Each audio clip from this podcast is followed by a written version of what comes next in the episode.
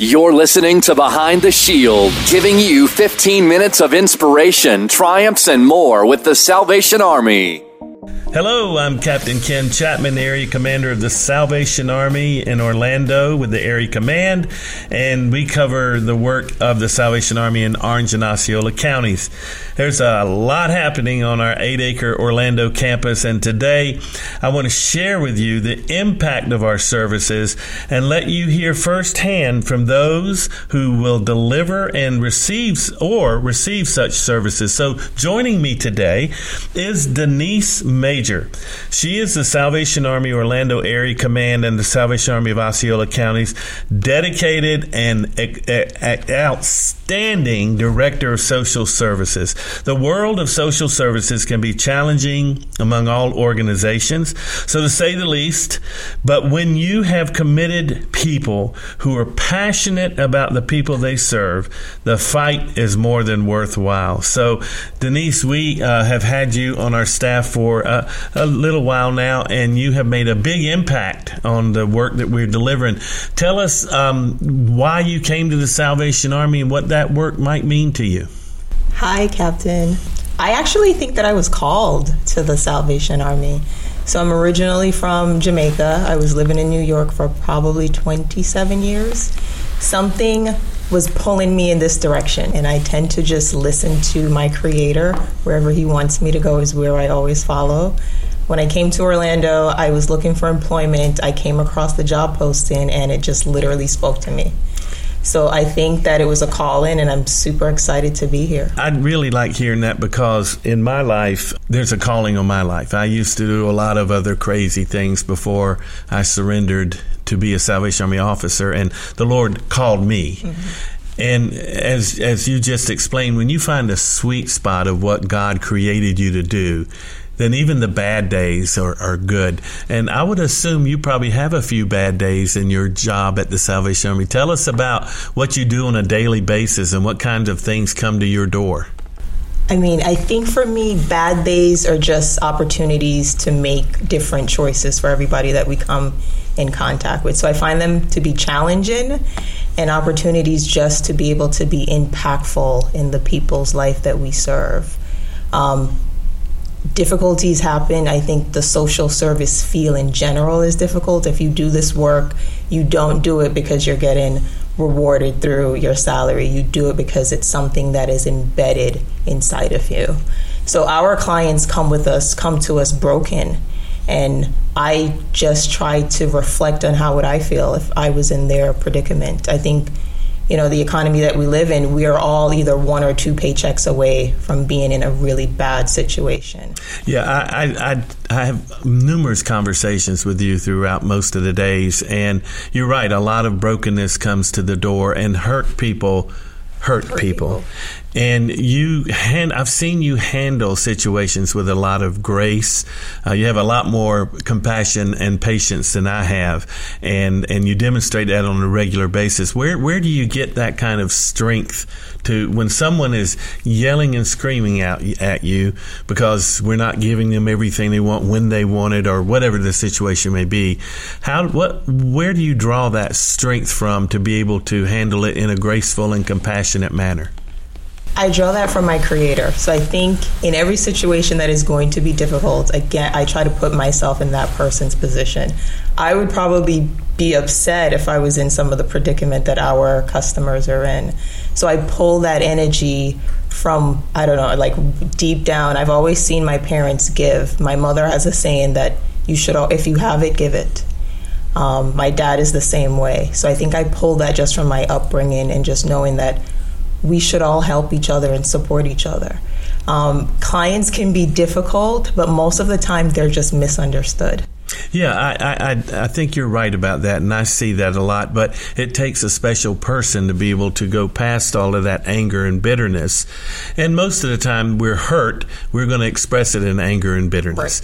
Right. And I, I, I've seen you see through that a lot. So when people go into the social services field, you know, there, when you go to college, you, you can make some choices. Are you trying to make a career choice? Mm-hmm. Uh, I want to be a doctor. I want to be a brain surgeon. I want to be an engineer. And, well, I want to make money. I want to make a title, whatever. Social workers never go into that for money because it's just not a field that pays a lot of money. What keeps you people like you, yourself, and other social workers that you associate with? How do you keep that motivation to keep going uh, when you're not compensated like maybe the friend that you, maybe your roommate in college is making a lot more than you?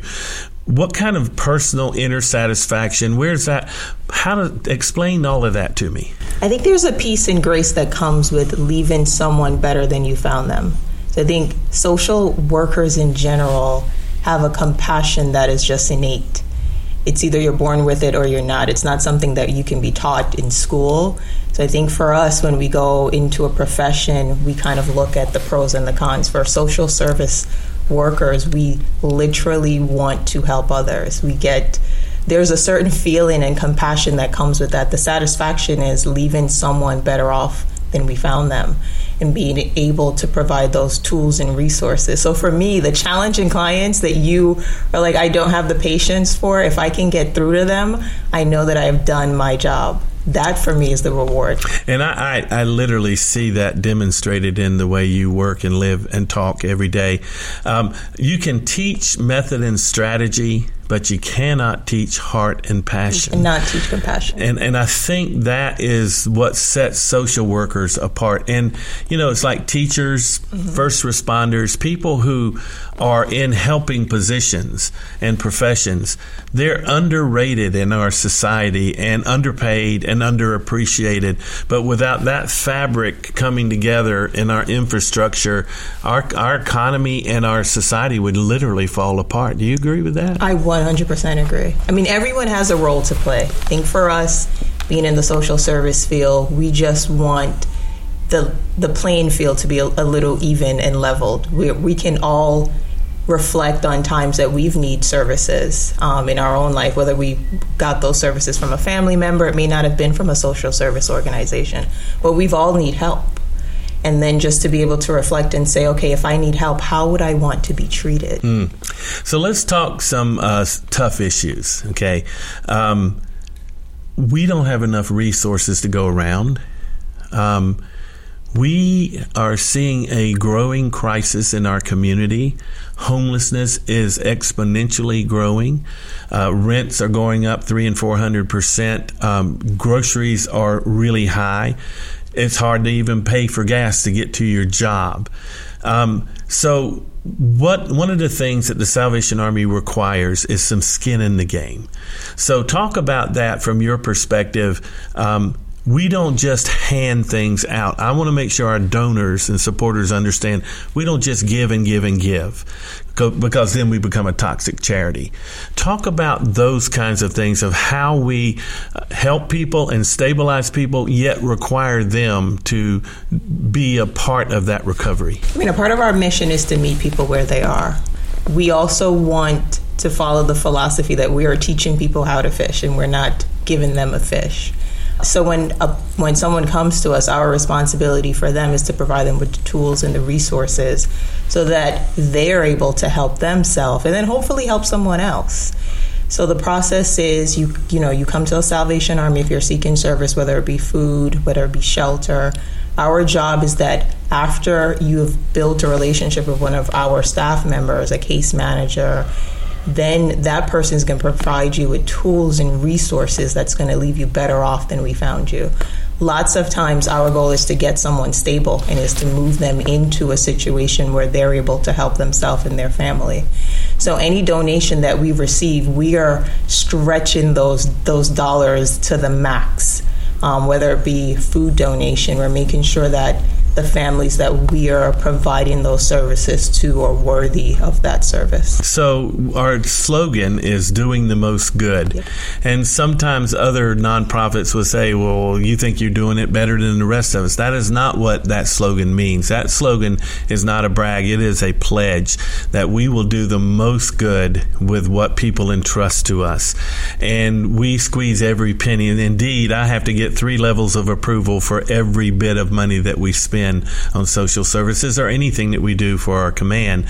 So, what do you see uh, the biggest problem in social services right now in this community in Orange and Osceola counties? What is the biggest crisis, and what are ways you think we may be able to overcome some of those challenges? So I think some of the things that you've mentioned, Captain, is just lack of resources. There is not a lot of housing opportunities. There are individuals that are actually working hard to pull themselves out of their situation, but there's just, there's not a lot of opportunities for them to move into a stable environment. So I think just the influx. I didn't realize that when I went to California. I said to one, some I think my best friend, I said, "There's a lot of homeless people in California. I thought New York had the largest population of homeless people." When I moved to Orlando, I said, "There's a lot of homeless people in Orlando." Yeah. I thought California, and then I did the research, and we have the third largest population of homeless individuals in the country. So there's just not enough to go around.